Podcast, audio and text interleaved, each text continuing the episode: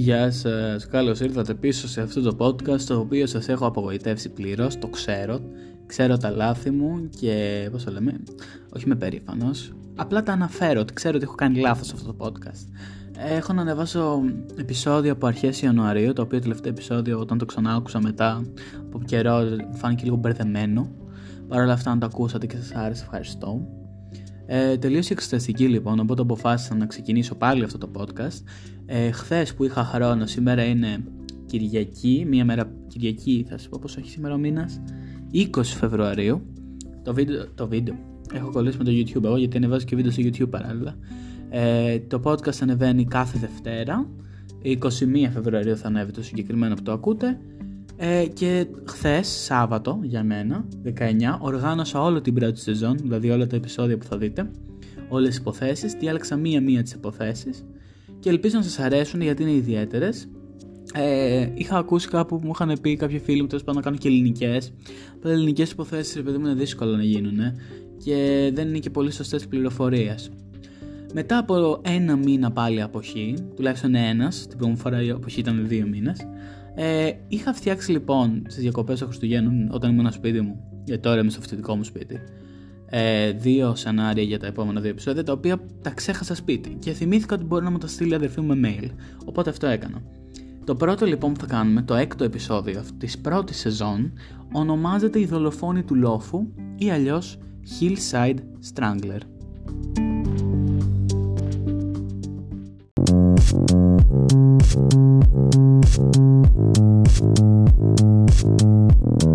you.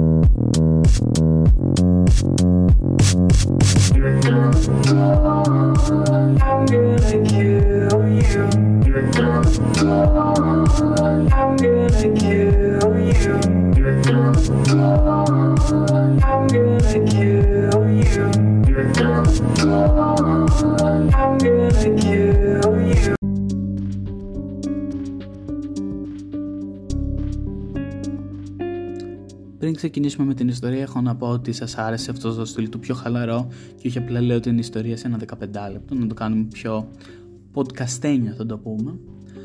Και διαβάζω την ιστορία από το μεγάλο υπολογιστή. Πρώτη φορά το κάνω. Συνήθως από ένα άλλο κινητό το έκανα. Το οποίο κινητό βέβαια αυτό έχει καεί, οπότε γι' αυτό. Και είναι και καλύτερα βλέπω έτσι.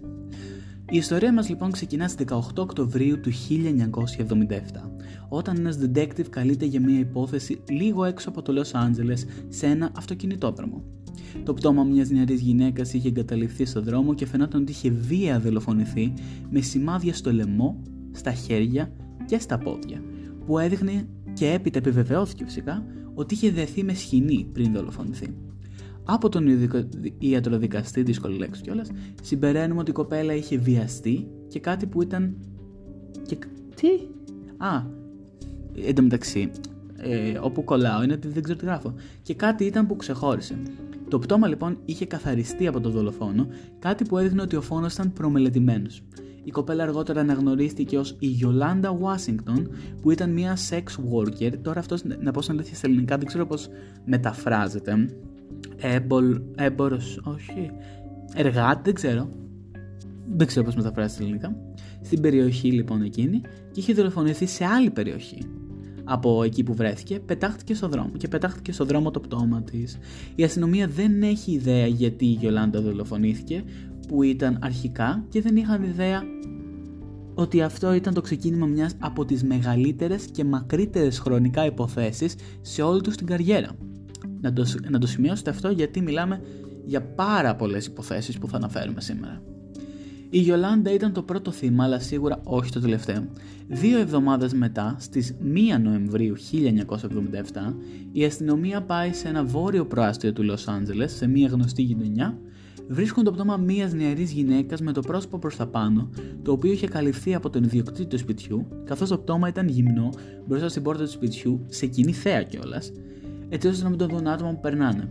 Οι συνθήκες θανάτου ήταν σχεδόν πανομοιότυπες με αυτές του πρώτου θύματος που η αστυνομία ήταν σίγουρη ότι συνδέονται, καθώς πέθανε με τον ίδιο ακριβώς τρόπο.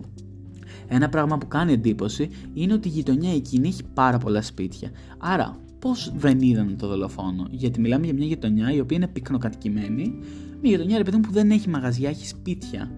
Καταλάβατε ότι η βόρεια προάστια στην Αθήνα κυρίως έτσι είναι. Πολλά σπίτια δεν έχουν πολλά μαγαζιά σε ορισμένες περιοχές, αν καταλαβαίνετε τι εννοώ. Ε, και ήταν και, και εμένα μου είχαν εντύπωση πως δεν τον είδαν το δολοφόνο, αλλά συνεχίζουμε. Με βάση την αστυνομία, το πτώμα πετάχτηκε από κινούμενο όχημα. Καλά, ακούτε. Και κάτι που είναι, είναι απίθανο. Α, κάτι που είναι απίθανο να το κάνει κάποιος. Φανταστείτε δηλαδή να είσαι σε ένα αυτοκίνητο και να σε πετάει. Πώς μπορεί κάποιος να πετάξει ένα άλλο άτομο από ένα αυτοκίνητο μόνος του; Αυτό δηλαδή σήμαινε ότι ο δολοφόνος δεν ήταν αποκλειστικά ένας. Η μεγάλη διαφορά λοιπόν με το πρώτο θύμα είναι ότι η κοπέλα αυτή είναι πολύ πιο νεαρή από την πρώτη και συγκεκριμένα 15 χρονών. Το ακούτε, είναι 15 χρονών.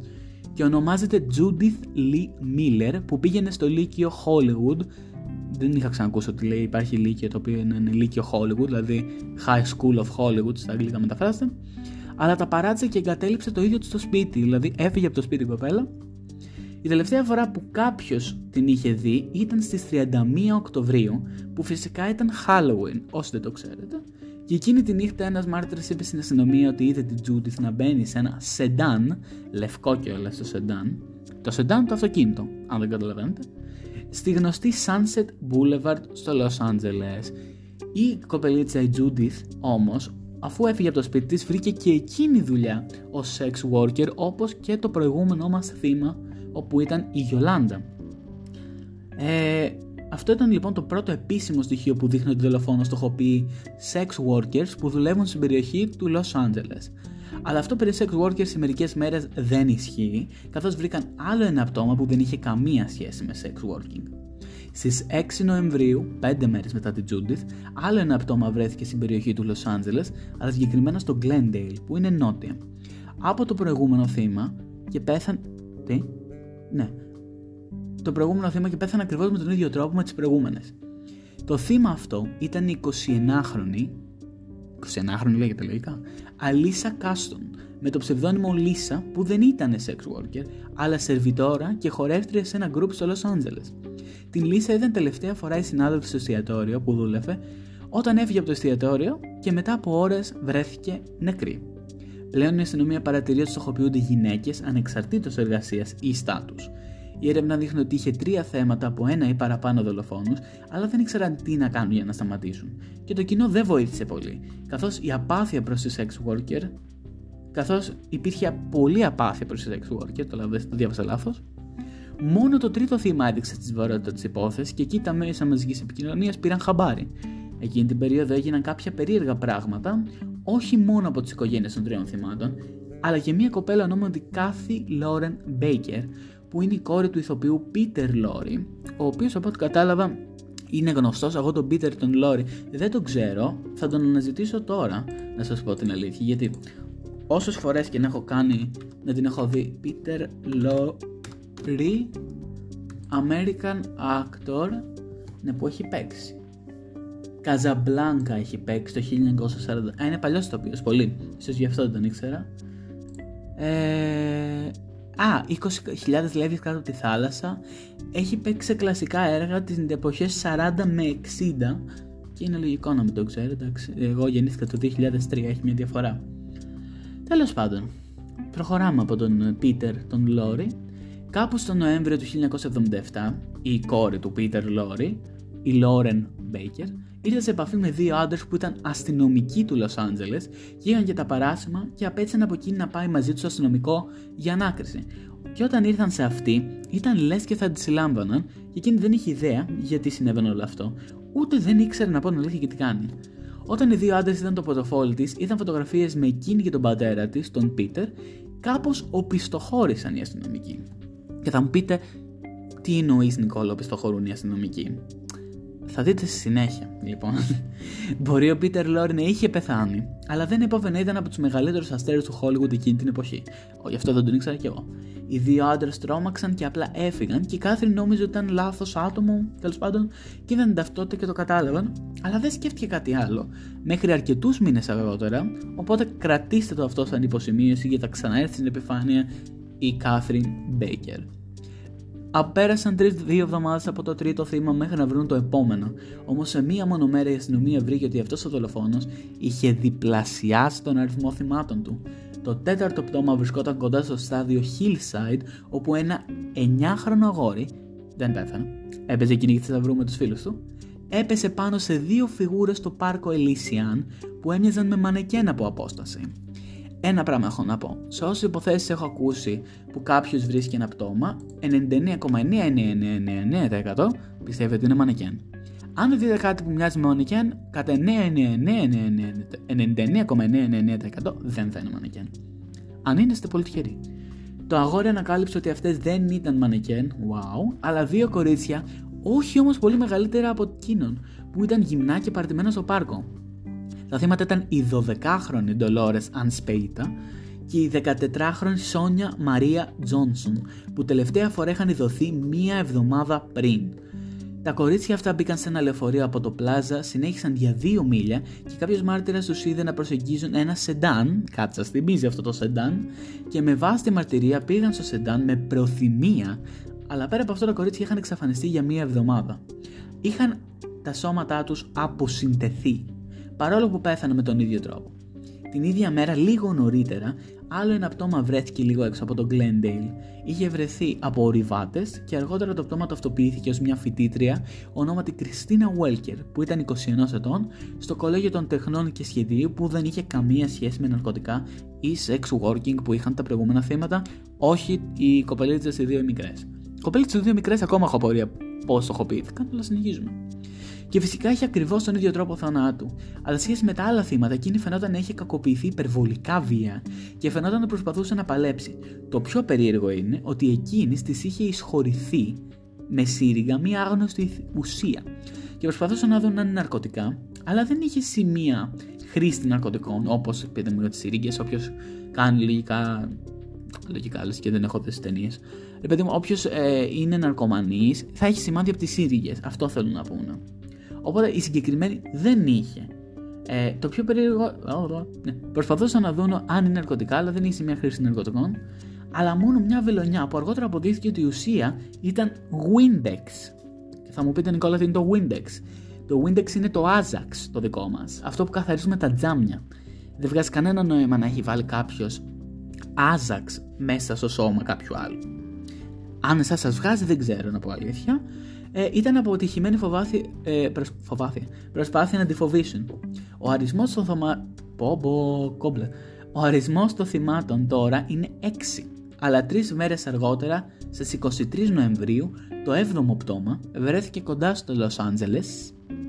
Όχι, όχι Λος Άντζελες, στο Λος Φίλιξ αυτοκινητόδρομο, το οποίο είναι στο Λος Άντζελες, αλλά δυστυχώς βρέθηκε πολύ αργά καθώς το σώμα είχε αποσυνδεθεί, αλλά ταυτοποιήθηκε ως η 28χρονη Evelyn Jane King, μία ηθοποιός που εξαφανίστηκε στις 9 Νοεμβρίου του ίδιου χρόνου, είμαστε 27 Νοεμβρίου τώρα, αλλά για δύο εβδομάδες, τρεις μετά, και πέθανε με τον ίδιο ακριβώς τρόπο.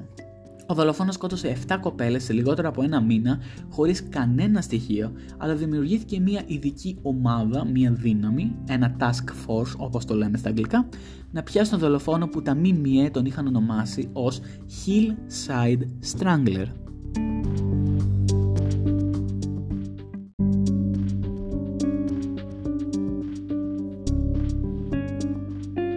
Στις 29 Νοεμβρίου 1977 η αστυνομία βρήκε άλλο ένα πτώμα που ήταν πάλι κοντά στο Glendale που πέθανε με τον ακριβώς ίδιο τρόπο αλλά είχε ηλεκτρικά καψίματα στα χέρια λες και κάποιος την βασάνισε με ρεύμα.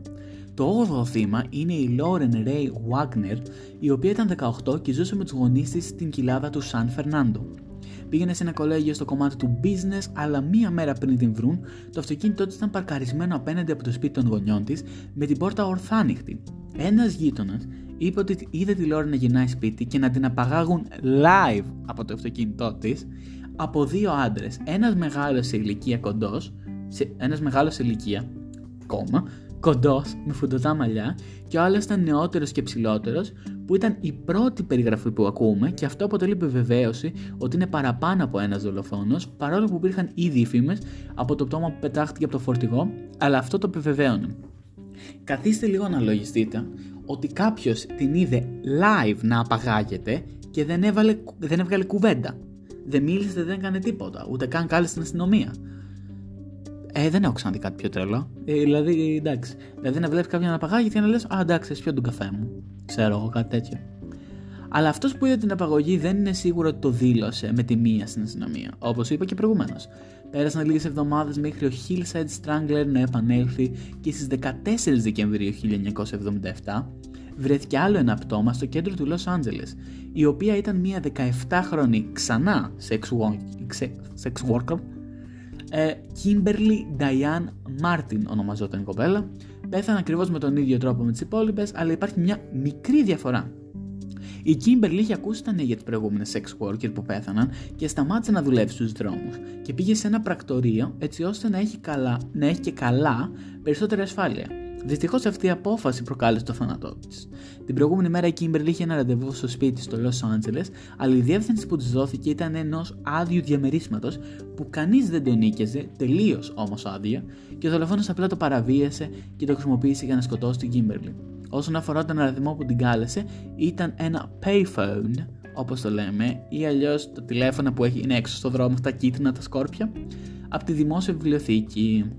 Δυστυχώς η παράνοια της Κίμπερλι την οδήγησε να χάσει την ψυχραιμία της, καθώς και η αστυνομία δεν μπορούσε σε καμία περίπτωση να την εντοπίσει.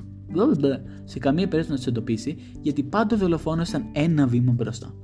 Αυτό έδειξε ο δολοφόνο ήταν έμπειρο και ήξερε πώς να καλύψει τα χνάρια, καθώς η αστυνομία επέθεσε ότι η Κίμπερλι πήγε στο διαμέρισμα, αλλά δολοφονήθηκε σε μια δεύτερη τοποθεσία, πιθανώς εκεί που ήταν το σφαγείο και των άλλων θυμάτων. Στους επόμενους μήνες η αστυνομία δυσκολεύτηκε πολύ να βρει στοιχεία, καθώς εκεί που βρίσκαν τα πτώματα ήταν απομονωμένα μέρη και μη διαθέσιμοι και με μη διαθέσιμη πρόσβαση σε αυτοκίνητα, που δείχνει ακόμα περισσότερα σημάδια ότι οι δολοφόνοι ήταν δύο. Θυμάστε αυτό που είπαμε πριν για την κόρη του ηθοποιού και τους αστυνομικούς; Αυτή την ε, Baker. Λόρι, Baker λεγόταν. Του Peter, του Peter Lorry τέλος πάντων. Δεν ξέρω. Α, περιμένετε, Lorry είναι το επίθετο. Καλά το έχω χάσει. Η αστυνομία λοιπόν από αυτό συνδέει τη μαρτυρία της με τις άλλες υποθέσεις, θεωρώντας ότι ο δολοφόνο είχε εκμεταλλευτεί τα προνόμια της αστυνομίας για έλεγχο και έτσι οι κοπέλες πήγαιναν με θέληση και αυτό ήταν πρωτοποριακό για τη δεκαετία του 70. Με λίγα λόγια, οι αστυνομικοί δεν ήταν αστυνομικοί και χρησιμοποίησαν το ρόλο του αστυνομικού ως κάτσε, πώς το λέμε, πουλ, πώς λέγεται στα ελληνικά. Ε, ρε παιδί μου να ζητήσουν δίπλωμα, άδειες και τέτοια και να μπορούν και να τις συλλάβουν το κάναν κατάχρηση του αξιώματος τέλος πάντων, χωρίς καν αστυνομική από ό,τι καταλαβαίνετε. Δεν υπάρχουν όμως καμία σχέση ανάμεσα στα 9 θύματα. Αφού πέρασαν κάποιε εβδομάδες δίχως νέο πτώμα, υπέθεσαν ότι υπήρχε το ενδεχόμενο να σταμάτησαν οι δολοφονίες, γιατί πήγαινε εβδομάδα με εβδομάδα τα πτώματα και μετά την Κίμπερλι δεν υπήρχε άλλο πτώμα. Αυτό ίσχυε μέχρι το Φεβρουάριο του 1978, δύο μήνες μετά που βρέθηκε το 10ο πτώμα, στην πιο περίεργη κατάσταση.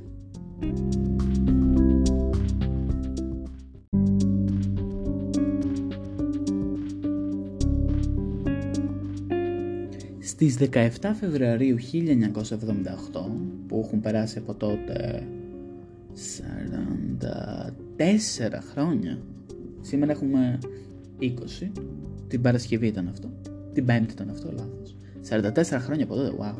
Ένα ελικόπτερο που πετούσε πάνω από μια γέφυρα εντόπισε ένα πορτοκαλί Ντάτσουγκ που υπέθεσαν ότι ήταν ένα τύχημα και πήγε αστυνομία να το δει.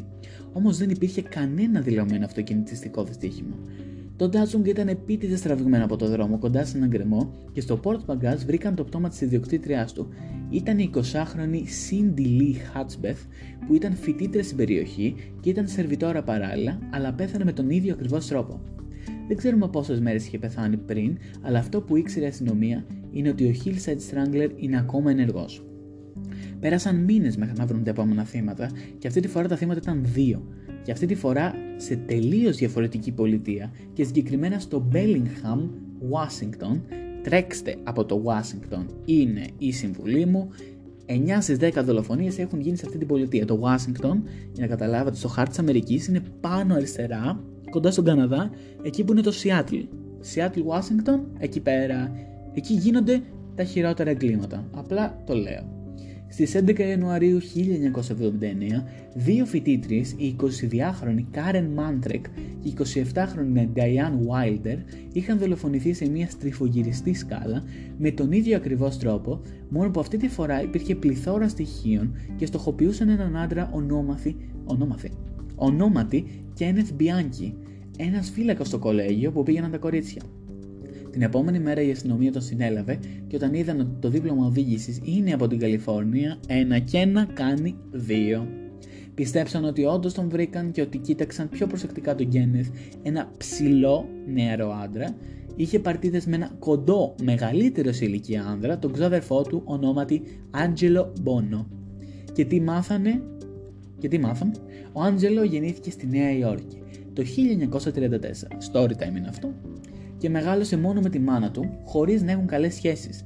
Στην εφηβεία ξεκίνησε την εγκληματική του καριέρα και είχε διαρρήξει αυτοκίνητο, είχε βιάσει και είχε κακοποιήσει άτομα και ο Άντζελο παντρεύτηκε τέσσερις φορές, αλλά χώρισε όλες όταν έδινε τον πραγματικό κακοποιητικό του εαυτό.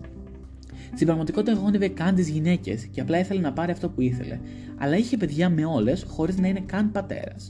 Και μετακόμισε στην Καλιφόρνια και ήταν γυναικάς και απλά σε εκμεταλλευόταν. Στην Καλιφόρνια ξεκίνησε παρέα με τον ξέδερφό τον Κένεθ που γεννήθηκε το 1951 στη Νέα Υόρκη από μια sex worker και τέθηκε σε υιοθεσία και τον υιοθέτησε ο θείος του. Η παιδική του ηλικία ήταν ψιλοκομπλέ, αλλά ήταν καραψεύτης, ακόμα και για σήματα ψέμα, πράγματα. Αλλά είχε και άλλα προβλήματα όπως ανεξέλεγκτο θυμό. Το 1964 πέθανε ο πατέρας του και εκεί χάλασε τελείως σε μια απέσια οικογένεια και παντρεύτηκε αλλά χώρισε με τη μία και μετά δεν έκανε ποτέ σχέση, αλλά έκλεβε ασημικά για να εντυπωσιάσει τις γυναίκες. Είναι η περίοδος αυτή που επικοινωνεί με τον Άντζελο, που είναι 20 χρόνια μεγαλύτερος και μετακόμισε ο Κένεθ το 1975 στην Καλιφόρνια και κάπως ο Άντζελο τη θάσευε τον Κένεθ, θα λέγαμε, και μετά κάπως ξύνησε. Γιατί δεν είχε ο Κένεθ δουλειά και δεν είχε λεφτά. Και αντί να ψάξουν να βρουν δουλειά, προτίμησαν να γίνουν εγκληματίες. Το σχέδιο ήταν να βρουν κοπέλες χωρίς δουλειά, να τις κάνουν sex worker και να πληρώνονται αυτοί.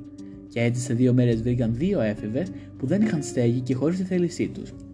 Ήθελαν να βάλουν το σχέδιό τους και έγιναν άγριοι. Τις βίαζαν, τις έβριζαν και όταν προσπάθησαν να δραπετεύσουν, τις κλείδωναν σε ένα δωμάτιο χωρίς φαΐ και νερό μέχρι να συμμορφωθούν. Το σχέδιο άντεξε αρκετό καιρό, αλλά οι κοπέλες κατάφεραν να δραπετεύσουν και οι δύο άντρες δεν είχαν ίχνος φράγκου και δεν βρίσκανε καμία κοπέλα, οπότε τροποποίησαν το σχέδιό τους. Έψαχναν για μία tricklist που θα σας εξηγήσω λοιπόν τι είναι. Είναι μια λίστα πελατών που έχουν sex worker για να τις εκβιάσουν για χρήματα και όντως έγινε αυτό με μια sex worker ονόματι Deborah που εμφανίστηκε μαζί με μια άλλη κοπέλα στο σπίτι τους, τους έδωσαν τη λίστα αλλά κατάλαβαν ότι ήταν απάτη όλο αυτό και ήθελαν να τις εκδικηθούν. Και η Deborah και άλλη μια κοπέλα ονόματι Yolanda Washington, a.k.a. το πρώτο πτώμα.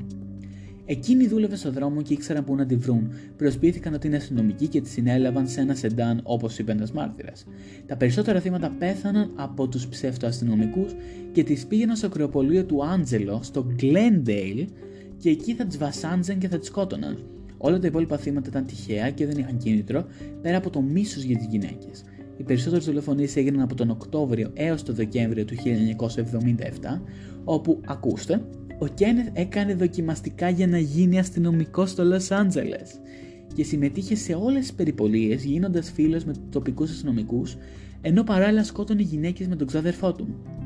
σω ο καλύτερος συνδυασμός που μπορεί να σκεφτεί κάποιος.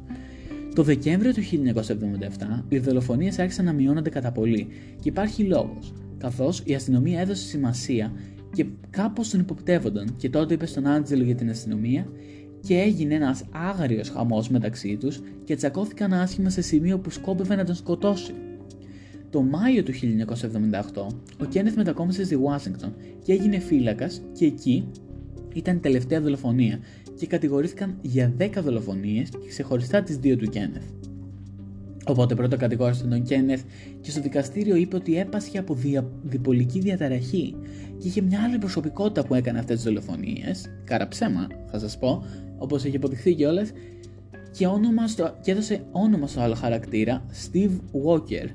Steve Walker, να πω. Α, όχι, ο Paul Walker είναι.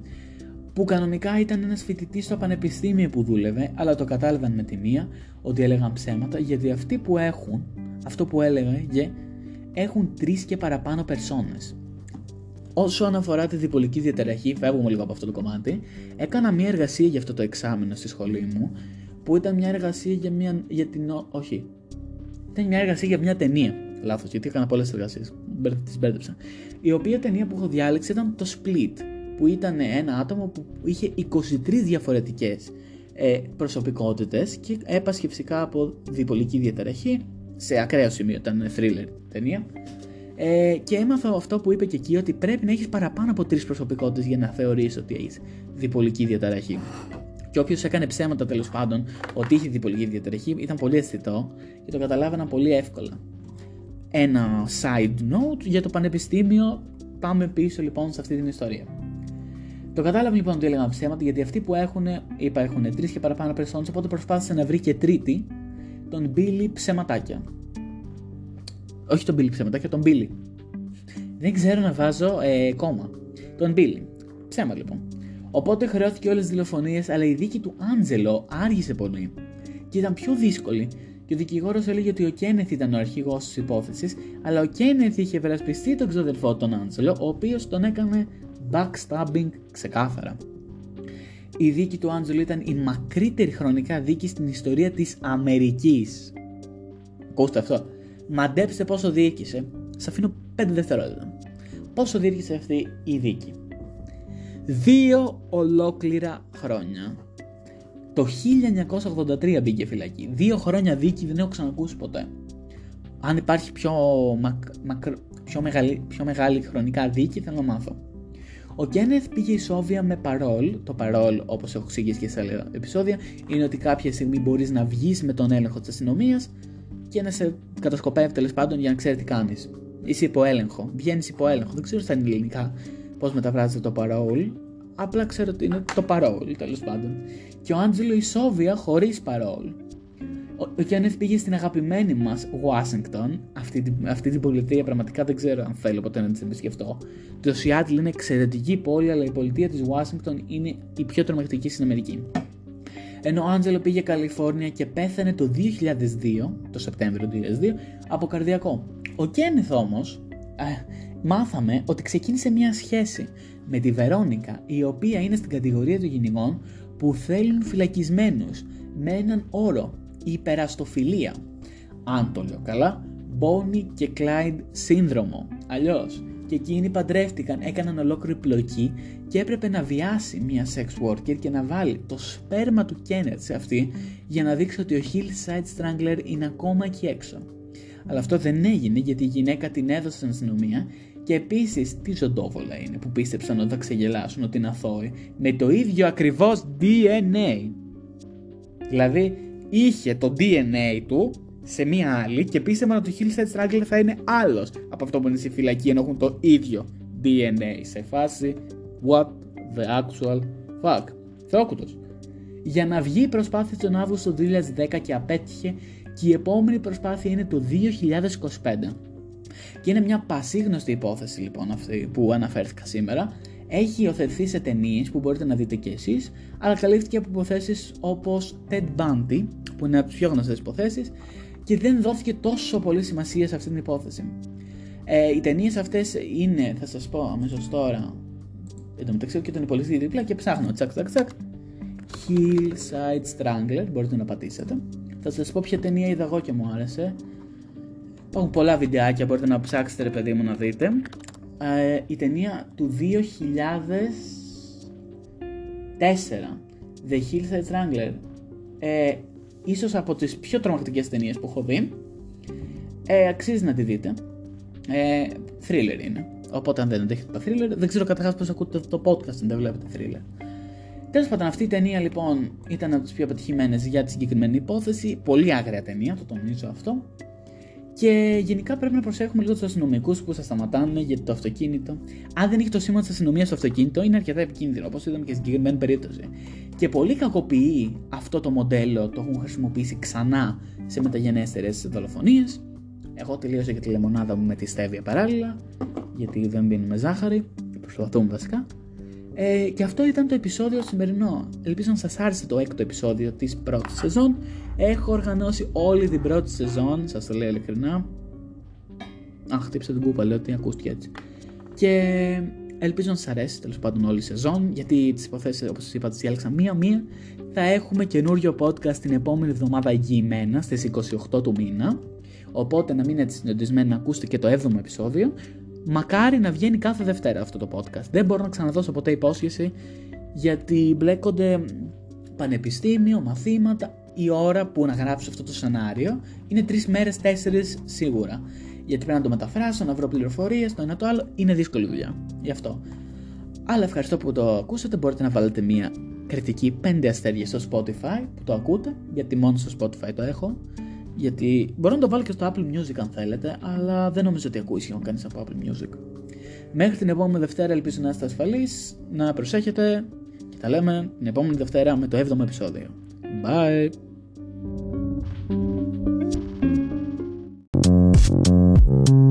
I'm gonna kill you.